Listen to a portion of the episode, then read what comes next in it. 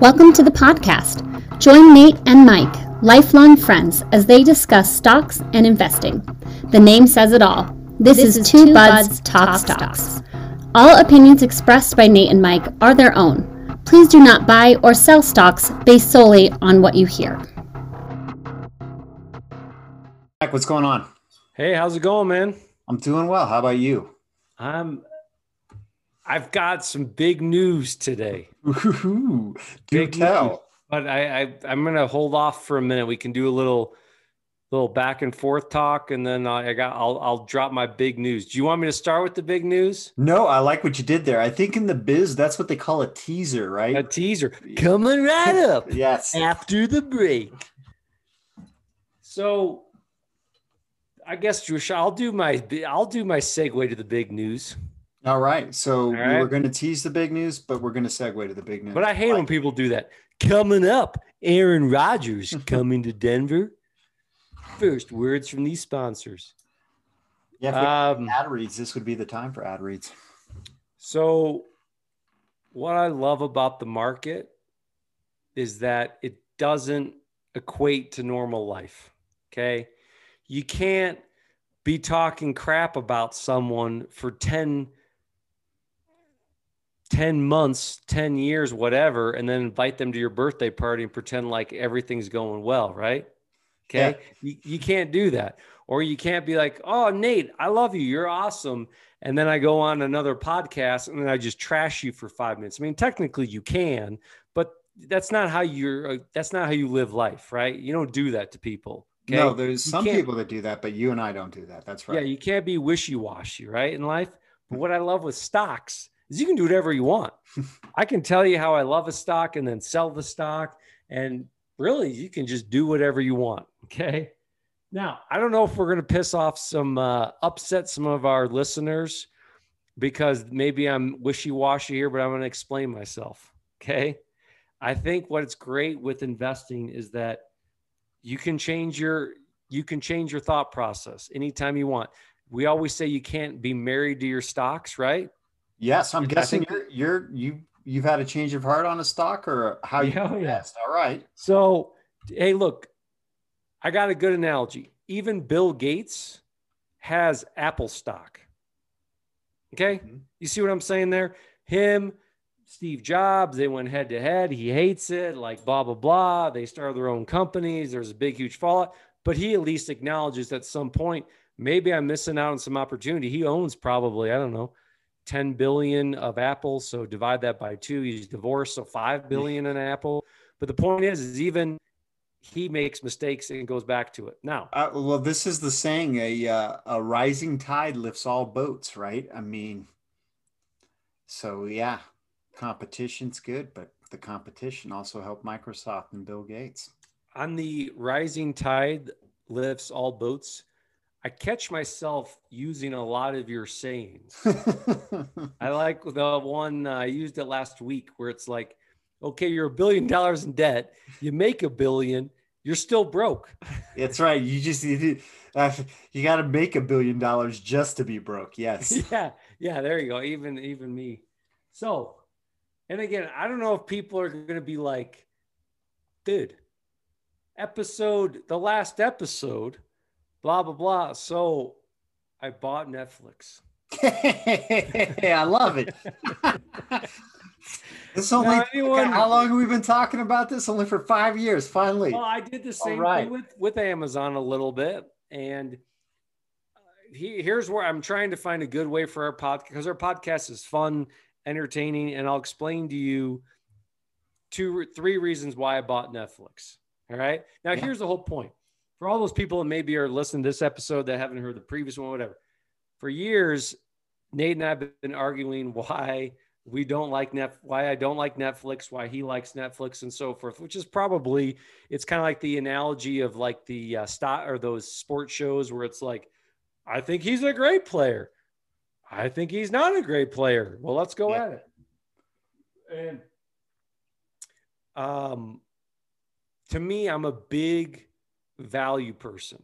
Okay. Now, I don't know how I need to insert this, people. Just YouTube, Google Benjamin Graham formula. Okay. I'm not going to bore everyone with walking through the, th- I mean, maybe I will a little bit, but just if people are like, wait, what is this? What is he doing? Just Google Benjamin Graham formula. Okay. After you finish your Netflix talk, we're going to circle back to Ben Graham. Okay. Go on. Do tell. I, I love Netflix talk. So, first of all, Ben Graham, most people don't realize he was the professor in Warren Buffett's college. So, Warren Buffett went to college and then had Ben Graham there and was like, oh, wow, I like valuing stocks. And then here we go. I'd like to talk a little Buffett and his cohort. Munzer, sure. what, what, I'm drawing a blank. Munzer, right? Charlie Munger. Munger. Munzer is from. Uh, Dude, it's uh, uh, don't tell me. I know this movie. It's uh, Munson. King, Kingpin. He pulled a Munson. He yeah, Munson did. yeah, Roy Munson, right? Yeah. So I'm gonna bore everyone with my with my Netflix pick. So I'm a big value guy, and essentially there are two Graham formulas. Again, please Google it. And there's one that was a formula that was created in the 1930s for valuation. There was another formula that was put up to date. I do both formulas and then I actually divide by two. I, I don't know if that makes sense. I don't know if people should do that or don't do that, but I do that. So I do the old one, I do the new one. You get two numbers, you divide by two. Netflix is valued at a thousand dollars a share. Netflix was off of a um, 52 week high, 20% low. Psychologically, I got it in the fours, even though it's 499. I'm not the fives, and it's valued at 630. So I took a thousand plus the 630 divided by two, and I bought Netflix. Now, well, bravo, Congra- congratulations. So, um, let me add this here for for the listeners because uh, I think I can uh, summar, summarize this. What how you came to making your Netflix purchase. Sounds so great. we're talking we're talking Ben Graham, the uh, the godfather of, of value investing, and the tenets of value investing is that you're you're buying a dollar for fifty cents. You're you're getting value. You're getting something for for less than its its intrinsic value. So what Mike's saying here is that there's a formula where you can take the growth potential, you can take future earnings, and then you can take a rate of return that's that's constant. In this case, we use corporate bonds that have a, a AAA rating. That's the, the highest quality of the bonds. From this formula, you can guesstimate the intrinsic value of a company should be. So in Which this is case, value. Forget the hmm? intrinsic, just value. Yes. And ideally what Graham also wants is what he called it was a margin of safety. And now his margin of safety was super deep. He wanted to get something at two thirds or less than two thirds. So again, if we're using a one dollar example, he wanted to buy a dollar for for thirty three cents. It's hard to do that in today's today's market. So it's really the only companies that you would find that are probably companies that are going to zero anyways, or just old school companies like oil, energy, coal.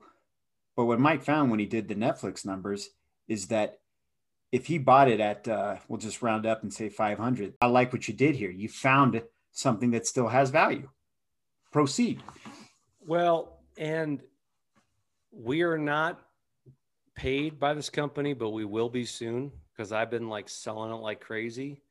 And Finviz, F I N V I Z. Once you guys get, again, I'm, I'm going to go basic, basic. Okay.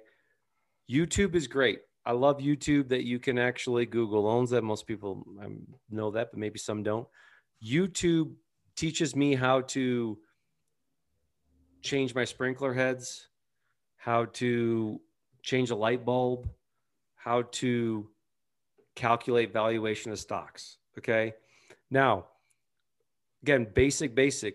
When you go to F-I-N-V-I-Z.com, finviz.com, all the numbers that you need to do the calculation – so, like if let's say you want to figure out an algebra calculation, a plus b equals c or whatever, you know, I was bad at trigonometry, but anyway, if you want to, you you go to YouTube, you see the Graham formula, you go to FinViz, all the numbers right there. You all you have to do is input two numbers, and they're right there on the website. So you could really, once you get a hang of it, it's like anything in life, you could actually look up the valuation of 10, 15 stocks. Mm-hmm. Now, again, long thing for for for uh, Netflix, which I'd still like to explain how I bought it. This started where we were dissecting the best CAGRs, which is compounded annual rate growth rate in the last 15 years. And we were kind of talking about Medifast. And I did the value calculation. To me, it's doing the value calculation of Medifast with a dividend, no debt. They were valued super high and they they they they had both Graham tests on it. And because of that, I purchased Medifast. Okay. Now we're going to talk about that later. Forget about that. But I'm sitting there and I'm thinking, oh, I love Medifast. And I'm looking at that CAGR list, which you and I have spoken about. Feel free to look at previous episodes where we go over the list of the best CAGRs, which is um, compounded annual growth rate in the last 15 years. Look at the last three episodes. We're, we're talking about it. Yeah, we'll get to some more this episode too. And, I, and I'm looking at the list and I go to that and I and I'm staring at the list. And I know we talked about all these different companies like uh, booking and all these different sites and so forth. And I keep looking at that number one company, which is Netflix. Mm-hmm. And I keep looking at that and I keep kind of mumbling to myself, like, oh, and I start realizing, like, all right, I, I, well, this is what I love about investing. You can just, and this can work both ways. Just because you've been negative on a stock for years doesn't mean that you have to stick to your guns. You know, companies change, CEO changes. Uh, because here's the thing the value test I did with Netflix five years ago, it wasn't there because they weren't churning tons and tons of money like they are today. Now they do have some debt. Reed Hastings why don't you take a little bit of a pay cut. Come on, take a dollar. You know, when CEOs do that, like I'm to get a dollar. I'm like, come on, Reed, you, you can't take a dollar, pay off some of that debt. But besides the point, it to me, and this is why I always tell people this, that I'm never going to be the guy that bought Amazon at $10 and it's trading at $1,300 a share. That's never going to happen. I'm never going to be the guy that, you know, bought PayPal at 45 cents or $2 and now it's trading at 200 because for me to buy a stock, I need to make sure there's a value there. And it's okay if people want to, you know, strike big and, and have 30 times uh, uh, averages and all that stuff, but that will never be me. For me, I have to make sure, and I'm sure I've lost out on gains. I want to see a track record of what they've done the last five years, what the track record is going to be the next five or past five years, and the next five years. To me, you know what you've done the last five years is a good indication what you're going to do the next five years. That's why I've missed on a lot of gains, but I don't have a lot of losers. So I'm sitting there. I'm jealous about the Netflix. I did all this research on Medifast, tons and hours of research, and I decided to do the same research on Netflix. And not because of you, because I did my own research. I see the valuation, and I have the gut of just Netflix and chill, the verbs we talk about. I used the money from when I sold Exxon that you guys have heard on the pod before I put that into Medifast and Netflix, and I left some left over for dollar cost averaging on some of my stocks that I already own. All right. So let me ask you, let me ask you this. Um, I think this is a good uh, segue here to investment styles too. You and I have very very different uh, investment styles. I um I do very little valuation on on stocks. There's a few metrics I look at. One of them being um, debt. I like to see companies with not necessarily no debt, but at least the debt's manageable. So in the case of Netflix, um, the debt's manageable. I think they still have a lever that they can pull, maybe not regularly, but there's always the option to raise Pay it price off at any time yeah, they can they can raise prices. They can issue. I mean, when the stock uh, rebounds goes up, they can issue new shares to raise money. Um, ultimately, I hope that uh, Reed Hastings and Netflix never do this, but um, the one that would really uh, generate uh, more revenue is just showing ads. but I actually like Ooh. that they don't do that. But I mean, um, I I think that they've based their company on couple things, right? Releasing all episodes at one time, not having to wait week to week, and not doing ads. So I think they're adamant about doing that, and uh, I don't I don't think they. I hope they never will, anyways. But I mean, you can only imagine the type of money is if they went to a lower subscription based model that that that had ads. But uh, I'm getting off point here. But what I was ultimately saying is that those are some of the the metrics I look at is just uh, debt, no debt, manageable debt. Is the company growing? Things like PE ratio for companies that are growing when you're there's not necessarily always earnings, but if you see the revenue growing, if you see that the debt is low, is manageable. Um, and again, I really like the idea of um, companies that are verbs. And uh, I can't take credit for this guy, uh, David Gardner said the snap test. If you just think of companies in terms of if you snapped your finger in the company like Thanos did with uh, in the in the Marvel movies, right? And and this company was wiped out, would it really make make a difference? Would people notice it, right? Would your daily life change? So there's some really good, easy examples. You snap your fingers and Amazon's gone, you're going to notice. You snap your fingers, Walmart's gone, you're going to notice. McDonald's, whatever. Um, Netflix, debatable. There's a lot of streaming things, but I personally think people would would notice. So you do things like valuation, and you like to see um, cash flow. I mean, Netflix is to the point where they're they're making free cash flow, and they can decide to uh, reinvest that in new content, pay down debt. Maybe eventually they get to the point where they pay dividends somewhere down the line.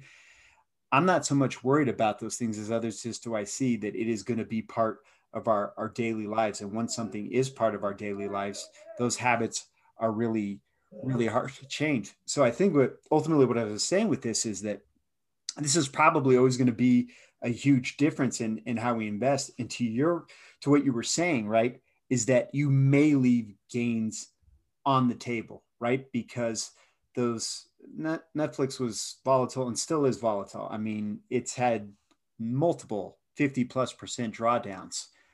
And if as an investor, some people are not willing to to stomach those losses, there's no reason that you have to put your money in there. You can wait till it's a more established company. The thesis can always change.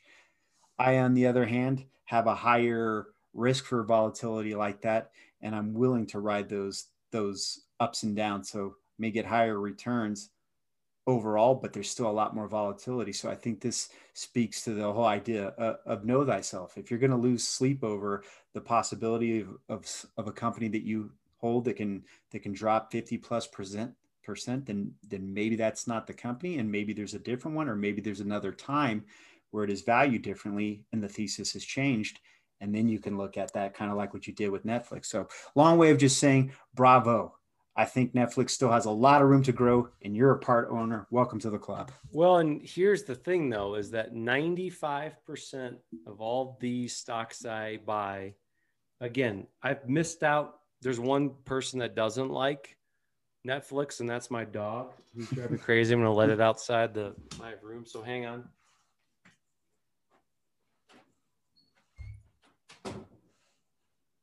It did not like its uh, quarterly earnings when uh, all the subscriber growth. But my my my getting back on track here is that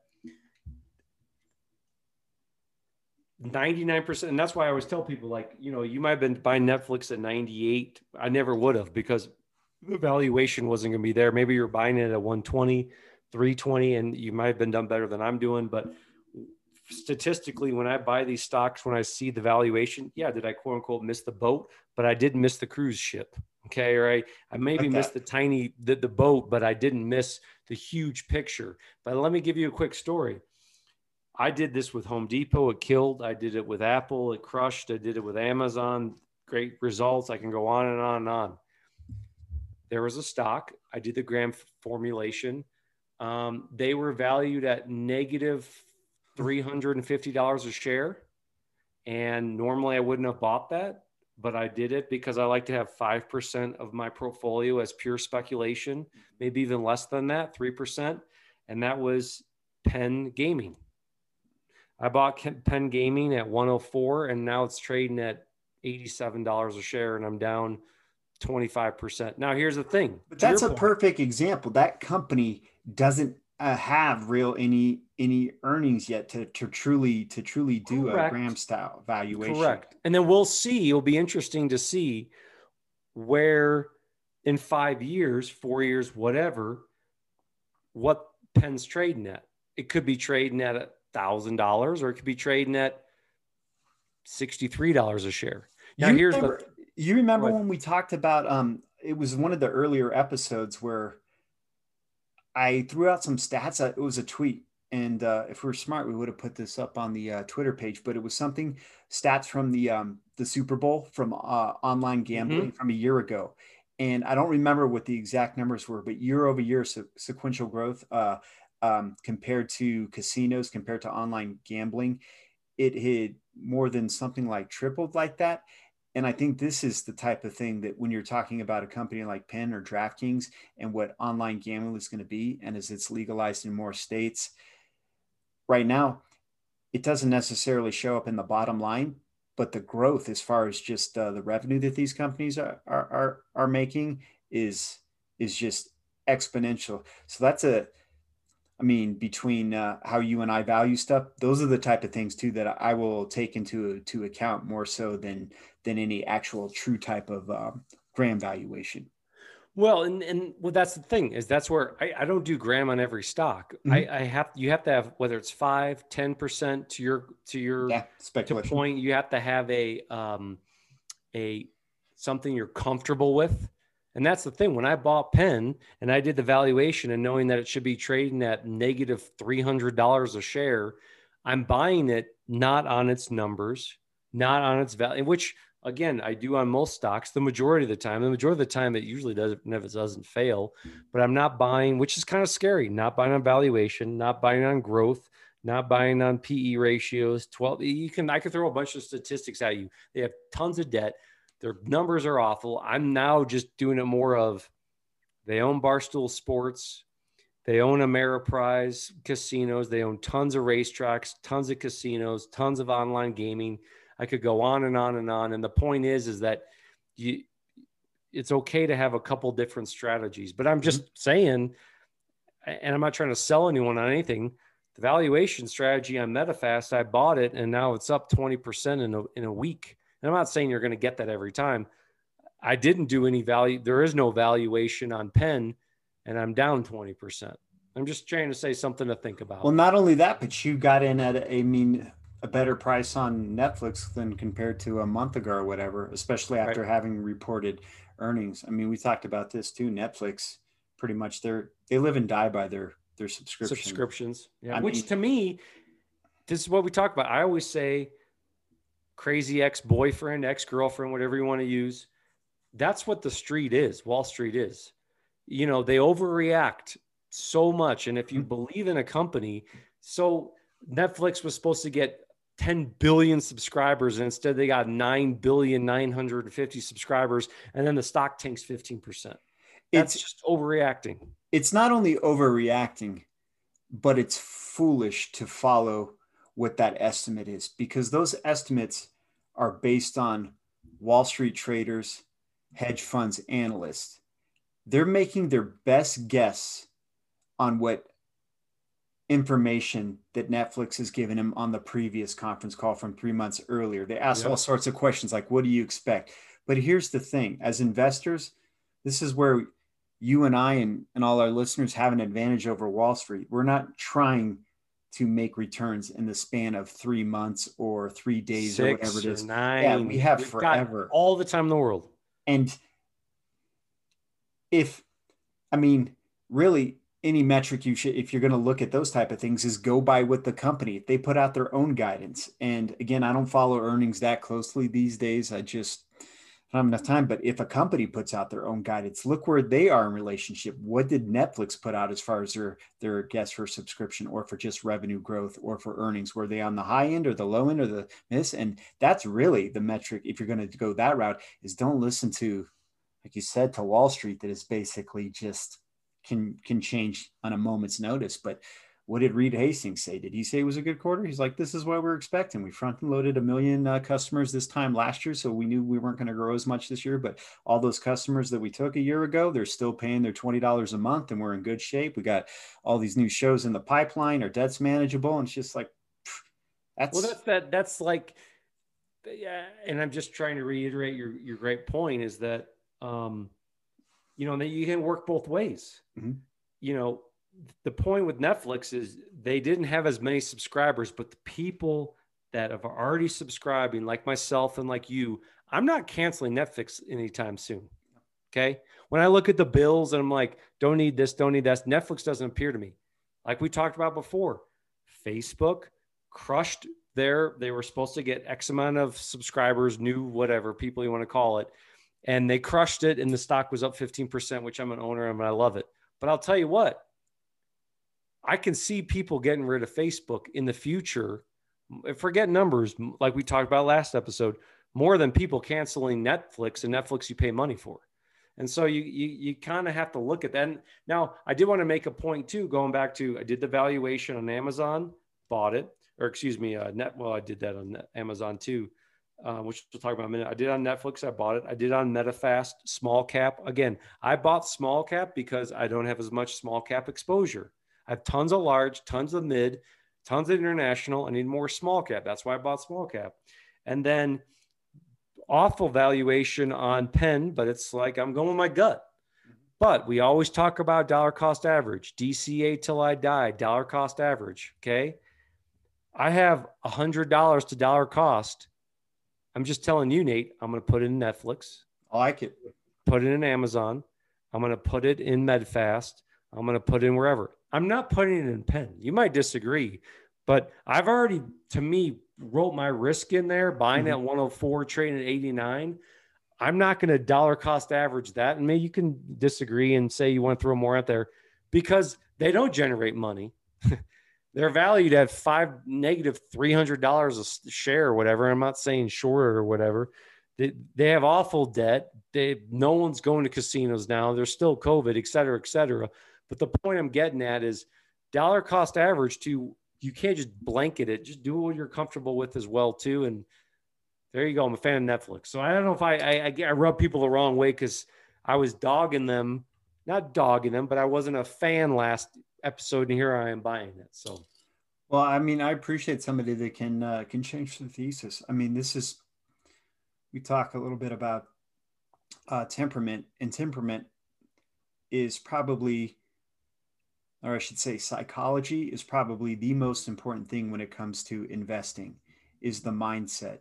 And agree as is it's just it's human nature. I mean, you see something going down and I don't know what the studies have shown, but it's like the the idea when something goes down and seeing red, it it hurts us more than when we see the green and it, it's going up. It's like when you see the green and going up, you're like, oh, that's what's supposed to do. It's supposed to. It feels good, but that's what it's supposed to.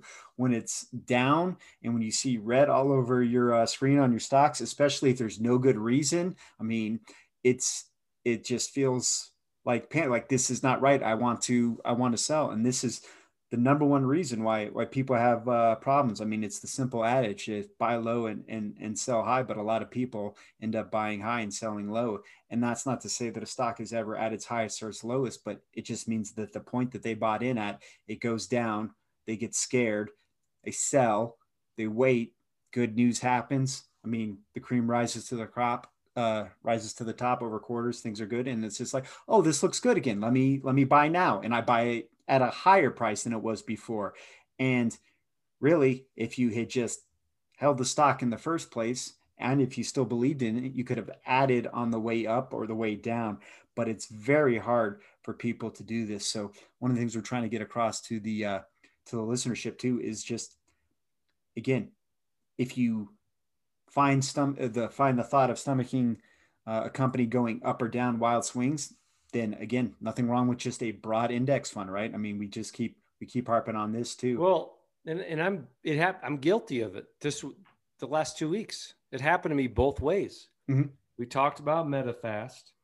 We did the research. I saw the valuation in it for the reasons we talked about. I buy it at 225. A week later, they there it's up 15% in one day. It crushes earnings. And I'm thinking, I actually know what I'm doing. Yeah. The next day it's up another 5%. I'm up 20% in a week. And I'm thinking like, well, of course it's up because I know what I'm doing, blah, blah, blah, yeah. you know, blah, blah, blah. I buy Penn at 104. It's down 20% in the in literally the two week span that I bought Medifast. And with Penn, I'm like, ah, what am I doing? I, I, I, I just I should just sell it all, put it in the in my checking savings account. I can't stomach this. I mean, obviously, I'm I'm exaggerating here because you can't get too high, you can't get too low. It's gutter balls and strikes in life, right? Uh, but but the point is, is it still happens to me. And even when it's with Medifast, I got to calm down and say, all right, this is like a company that makes shakes. Take it easy. Okay.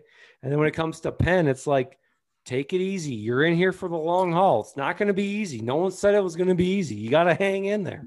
Yeah. I mean, there's, there's, there's nothing wrong with your approach too. I mean, um, talking about when you bought Netflix or when you bought Amazon, um, still those companies I think are going to outperform broad indexes like the S&P 500 and really if you're investing in individual stocks that which should be what your your goal is and again if you can widen your time horizon and not think in terms of weeks months or just a couple years but we're talking actual decades these companies will do well and whether it goes up 20% after owning it for a week which I've had just as well or going down 20% after owning it for a few days I mean both of them actually I find are are hard to deal with. A company that goes up that fast that quick is still just like oh, it's a new set. It's a new set of problems. Like ooh, I didn't think it was going to do this this quickly. You ever get right. that? It's just like it's like I Take this is easy. exactly I want two percent, two percent, two percent. Yeah, because then I start yeah. thinking it's like it jumps up and it's going to come back down real quick, and then it's going to just uh, freak me out again.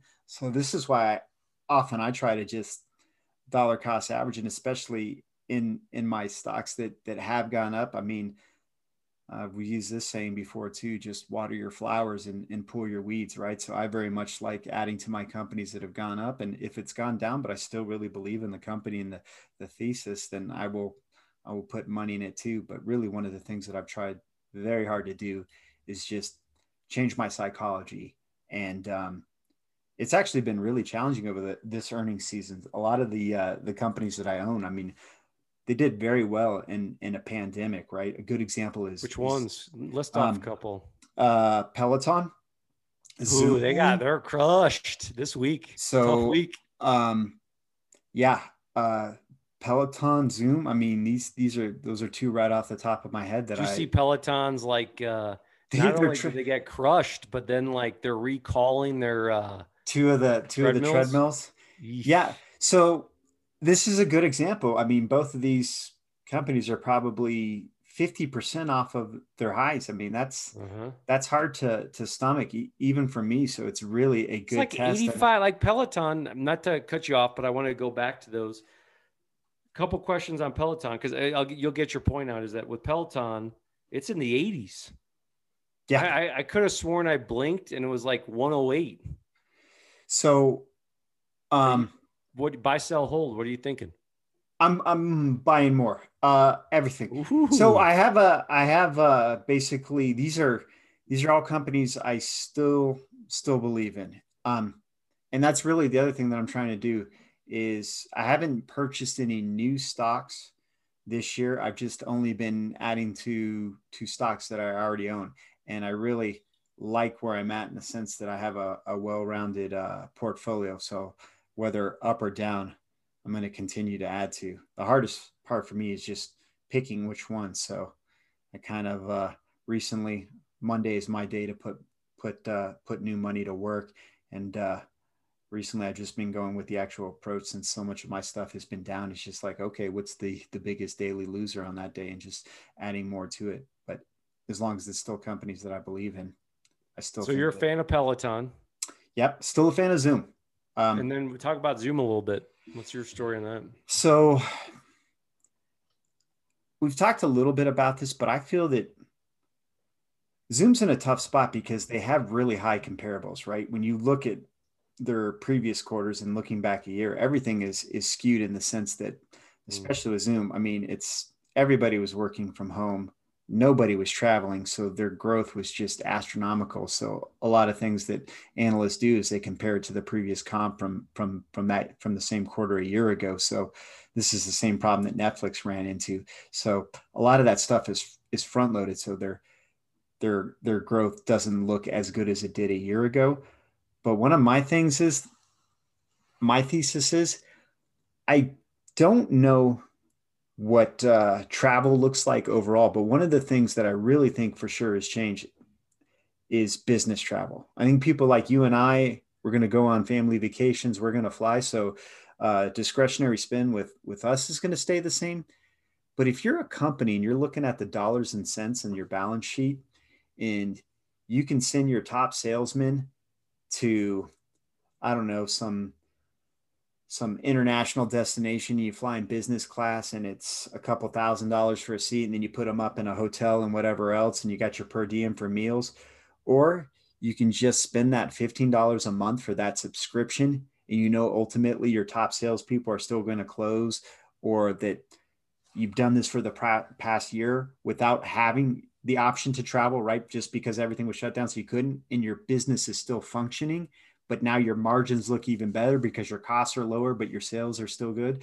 I just don't know what it's going to look like if companies are really going to go back to sending people and traveling, or if they're just going to say, this seems a lot more economical to, to our bottom line.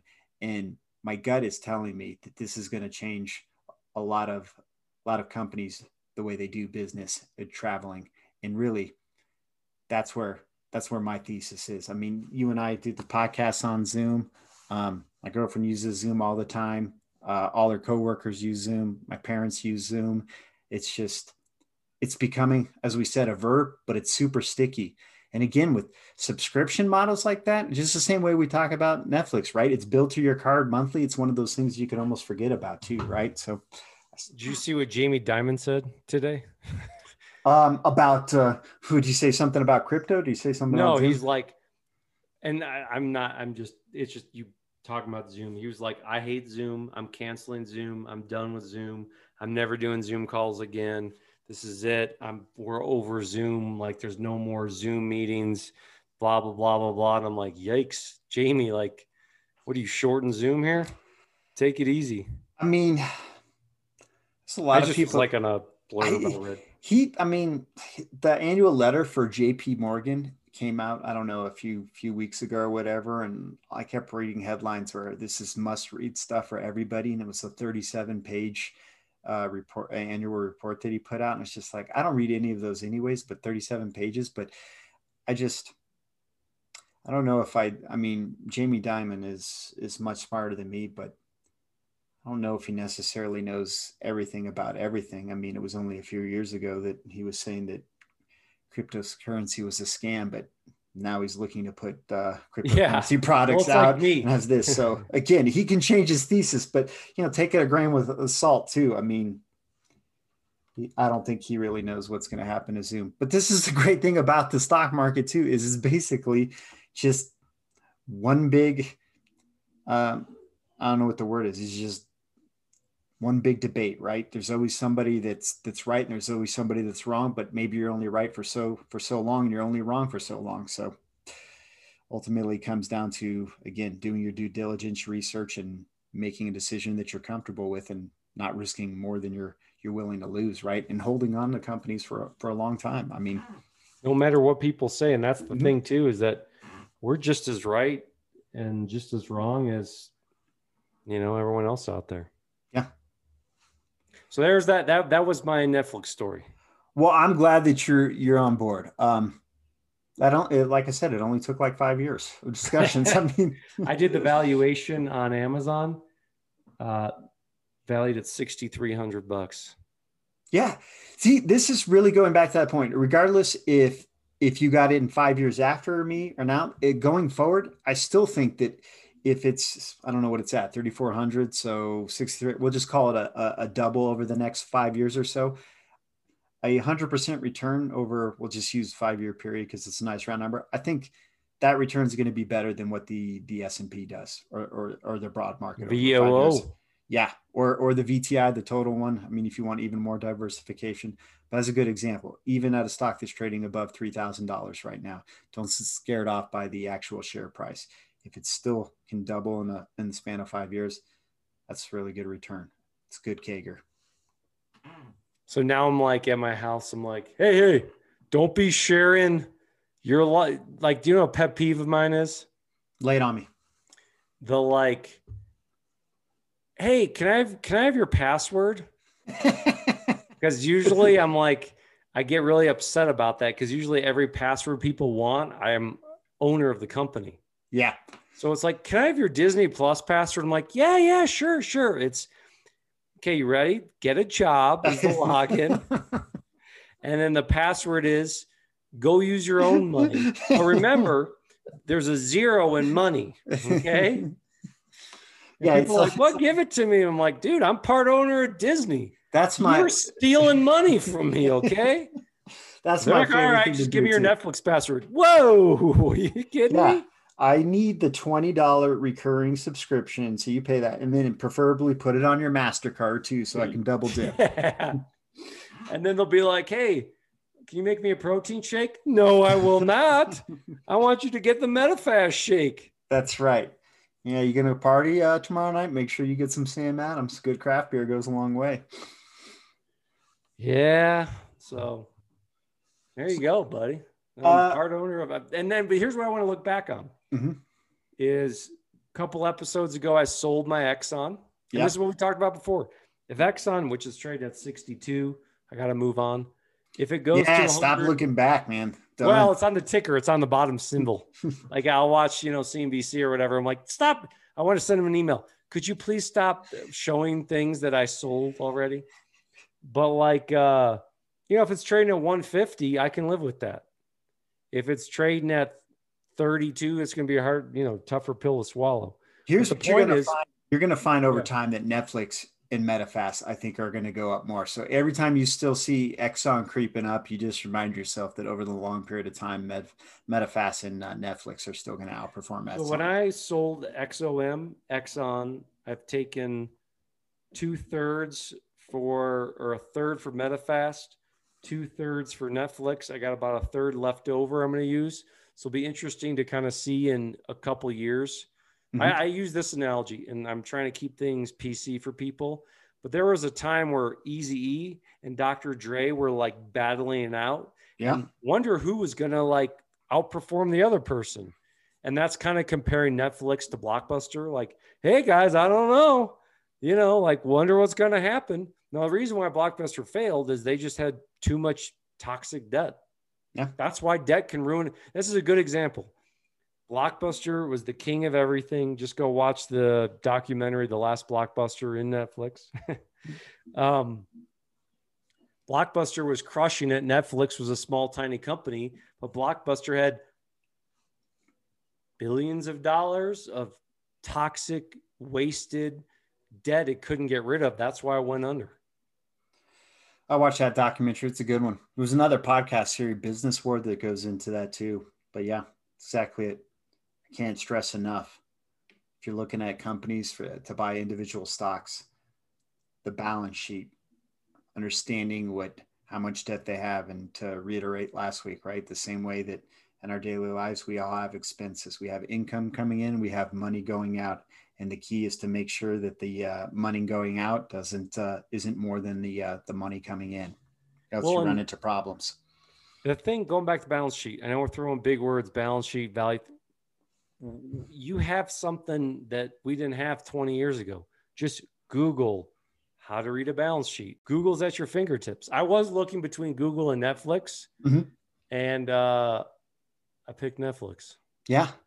Well, if you decide with that uh, that other third that's still le- left over, dollar cash average, or add another one in, if you got the if you got Google, you would actually have the Fang. Wouldn't you? You'd have the true Facebook, Fang. Amazon, Apple, Apple Netflix, Netflix, Google. Oh, geez. Um, look, I, I don't have the thing because I'm not a, a, Facebook. Uh, I don't own Facebook anymore. You have Ang. yeah, maybe it's Mang because I have uh I have Microsoft. You ever heard there's weird this so for all listeners there's this acronym it's it's it's FANG F A A N G it's for Facebook, Amazon, Apple, Netflix and Google. And basically these are the the tech darlings. There's a uh an index the Nasdaq that is a um, it's a high concentration of tech uh, companies, and basically those five companies make up uh, of of the top 100 stocks in that in that uh, index. It's something ridiculous between those between those five. But I've heard there's people that make other ones too because they don't own one of them, so they change it. So some people uh, call it the MAGA, like, but not like Trump. It's like Microsoft, Amazon, Google, Apple, right? So they just keep changing it. The point is, you know, you could just own all of them and not worry about a uh, an acronym or anything like that. So. My two favorites, we got Watch, which is Walmart, Amazon, Target, Costco, Home Depot. And is a good one. The one we made up. This is my teenager kid Vegas, which is VFC van, Vans. Then you've got E as in EA Sports. Mm-hmm. G, I'm going with um, GIS, which is General Mills with like Pop Tarts and Fruit by the Foot. I think you should and go then, Google. It should be Google too, right? I mean, aren't they going to use Google? And then we got the Apple, and then we got Spotify. You're more Shopify, I'm more Spotify. I don't own either of those two. Yeah. Um, Spotify's a good one too. I'm probably down a huge. Well, same thing as Spotify. They were down 15% because what they didn't have instead of 9 billion users, they had 8.5 billion. It's just, it, I, you got to be, you got to have to have steel when you see those numbers. If anything, sometimes when you see them have a huge decrease, look at that as a buying opportunity. Yeah. I mean, again, yo, I will add uh, to companies on the on the way up, but I will also add them to them on the way down, and that's one of the great things about dollar cost averaging. It's just not looking at the price, just putting money into into individual stocks or into uh, an index, and just continually do so. Go ahead, Nate. You want to do a little Buffett talk? Yeah. So you had uh, you had mentioned uh, wanting to talk uh, Buffett and uh, Munger. They just recently had their uh, annual uh, shareholder uh, meeting I don't actually know if it was in person or if it was virtual again, but I did read some some highlights of it, and I have some uh, I have some thoughts about uh, Buffett and, and Munger. I was um here's something I was actually looking at. Do you know if you had dollar cost averaged into um into uh, Berkshire over the last 20 years? Class A or class B? Either one. I mean, they would I mean the B shares, it's like one fiftieth of, of the A shares. So they, they trade pretty pretty close as far as the valuation, but either one. So you, if you dollar cost average in that or into the VTI over the last 20, uh, 20 years, um, broad index has outperformed Berkshire. And I, I pretty so much you're saying because you said VTI just for the listeners, VTI is a Vanguard fund that essentially mirrors the entire S&P or excuse me, mirrors the entire market. The S&P 500 is VOO and you're comparing it to was it BR Burke? I I follow. B, B, there's there's two different share classes. There's the A shares and those trade at something like over $400,000 per share and then uh, Buffett created a second class of share that is valued at 150th the amount of uh, of an mm-hmm. A share is what it is what it is, and those are much. I remember when the A's traded. were at like. I didn't mean to cut you off. I just was saying I remember when the A's were at like 150,000. Yeah, so I mean that goes to tell you it goes up since then. But I, if you just dollar cost averaging again uh, on a weekly basis over the last uh, 20 years, uh, actually 21 years, because going back to 2000, um, broad market is is outperformed uh, Berkshire. And for me, this really? is just based on my my time horizon. By how much? Um, I think it uh, it was basically by about half a percent annually. So the CAGR is about a half percent better on the uh, on the broad market going back uh, 21 years. But then it's weird. I was looking at it each additional year as you get closer and closer to now, the gap is is started to spread. So what I was going to extrapolate from that is just that the more recent you get, the lower performing Berkshire has been to the overall market the further out. And this just got me thinking about the heyday of Buffett and, and Berkshire. I mean, made a killing in the 60s, 70s, 80s. And then when you think about it, when you start looking this this time frame, and then the 90s and in the mid in the late to mid 90s is when the gap really starts closing with the performance of those two if you were dollar cost averaging and then by the 2000s it's it's kind of switched from that point on broad market has outperformed berkshire and i wonder if that is basically with what we were talking about earlier there's never been more information available to do research daily quotes up to the minute. You can trade around the clock no commissions online trading. And it's not to say that Buffett uh, has lost his touch, but the edge that he used to have by finding that hidden gem, by using the Graham formula or whatever, and nobody knowing about it, and you don't hear anything about that company for three months until they actually report. But now, up to the minute, around the clock news, I don't, I don't think his edge is there. So I'm thinking that Berkshire. Yeah, I got, a freeze on you, but go ahead. Um, you're back. I was just going to say is just that the edge that uh, that that Buffett has now with around the clock information. I don't think that uh, I wouldn't be surprised if if from this point going forward, if just Berkshire is just very close to the overall market, maybe beats the market a little bit or underperforms the market a little bit, but I don't think it's going to crush the market like he did in his heyday leading up well, to the people 80s. forget that back in the day, we talk about, you know, Yahoo Finance and FinViz and all this stuff you used to actually have to look up a symbol in the paper and then mm-hmm. we keep talking balance sheet you would have to mail a request so you'd have to get out a letter dear coca-cola mm-hmm. can i please have your balance sheet you'd have to mail it to coca-cola pay for the stamp get have them mail the balance sheet to you which I mean, talk about people. My people might just throw in the towel, and I, I, I like. I'm not a big Buffett guy because to me, his story of I went into Dairy Queen and I liked their blizzards, so I bought it. Mm-hmm. It's like, uh, okay, well, I mean, you know, uh, all right, I, you know, and and I just there's so many examples of it. Just to me, it's too diversified.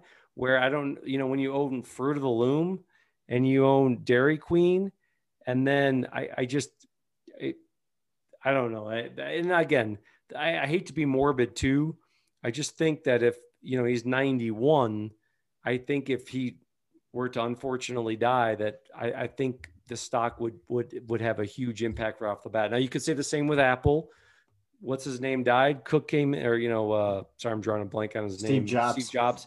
Cook came in, did a great job. Stocks the, the highest it's ever been. You know, fantastic stuff. But I just I love your analogy. I think it's fantastic. I, I don't know why I'm like uh, trying to, to, to mumble on while I essentially I agree with you that I, I think when he was buying the railroads, buying up, you know, uh, shares of Wells Fargo, which he did sell a huge portion of, um, you know, buying up Orange Julius and buying up Fruit of the Loom and all these companies and railroads, you know, he probably had spent the time to do, look do more research where now you and I, we can spend 5, 10, 15 minutes, which would have taken weeks and weeks to get that information 20 years ago.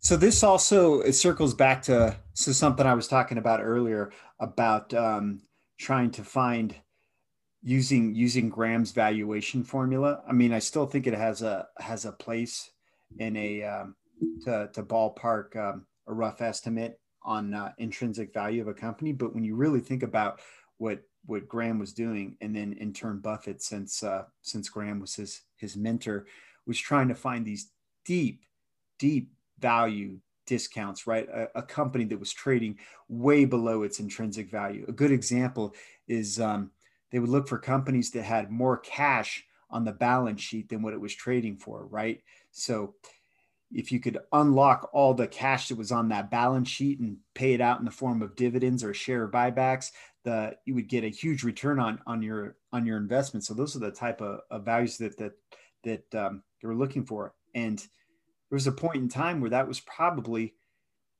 a lot easier to find, and especially like you were saying when every three months was your only opportunity to get information on the uh, company, and you had to to call up the investor line, or you had to um, send in a, uh, self-addressed uh, stamp to to get that information. There's probably not a lot of people doing that today, not doing that. But by the same token, and this is what um what I was saying. This is uh there's a book that uh, Morgan Housel has written. It's called The Psychology of Money. I, th- I think I, I, highly recommend it. And he talks about this chapter that he has where he talks about how that basically Graham's way of investing, it probably just does not hold up today because if a company is valued that low where where the book value is so sky high, it's probably for a reason. Again we have so much information available to us. Mm-hmm. there's somebody that knows something. The company is probably on its way out the business or again that it's it's something like uh, oil or mining just that's not nearly as uh, lucrative as it as it once was so trying to find those those edges are super hard and i think this is really what what buffett and munger are are struggling with uh, with now because i mean again they're just looking for values and even in companies like Dairy Queen or Fruit of the Loom, it's whatever. Well, you could probably use those. the analogy of sports betting, where 20 years ago, you probably, if you were like a hardcore sports guy, you you didn't know what. Now you can just go to ESPN.com. Mm-hmm. I'll tell you their away average, their home versus away versus That's cold good. weather. All that information is accessible. You didn't have that 25, 30 years ago. It's what on a quick note, it's funny because I get people all the time. What stock should I buy? I'm like, just do a bunch of research. Here's what you do. Go to blah blah all the things we've been talking mm-hmm. about. And they're like, that's gonna take me like 15 minutes. Just tell like, them to listen to the podcast. Just feel like listen to our podcast. Yeah, I'm, I'm always, they're always like, I'm like, like I just tell me what I want to. Just tell me a stock so I can just buy it right now. I don't even have the five minutes to look up the financials. I mean, even if you did give them a, I don't know if they'd actually buy it either. I mean, that's probably should probably do a little recap here on how to actually set up a brokerage on one of these. I think that's the first step that probably uh, scares uh, scares people off. Is just like, what what do I need to do to even open up a, a brokerage account? How do I put money in it? So, on the next episode coming up, yeah, our tease for the day. So, Nate, I think I liked your uh, your Buffett take, man. That was a good take. I think let's kind of wrap things up for today. And uh, it's what they say when working out. You always want to make sure to leave when you want to keep, when you could keep working out so that your muscles want to keep an incentive to go back and hit the gym up. Yeah. And we got to do the same thing here today. I like it. Why don't you tell us how uh, people can meet, can uh, get a hold of us? Yes, if you want to get a hold of us, you can reach us at Gmail, two buds talk stocks just the number two. If you want to reach us on social media, you can hit us up on uh, Twitter or give us a follow at Two Buds Talk Stocks. And every now and then we even put up some pictures on the old Instagram. Same thing, Two Buds Talk Stocks. If you uh, liked anything you heard, tell a friend. If you didn't like anything you heard, again, tell us. We'll see what we can do better. We're always looking to improve. We like the feedback too. Some of it's funnier than others. I love it. Yeah. Keep it coming. All right. Well, we didn't get to any CAGR talk, but we can always save that for next week when we uh, do a little uh, talk about setting up a brokerage. How about that? Sounds good, bud. Good talking with you. It's good talking to you. I'll talk to you soon, bud. Later.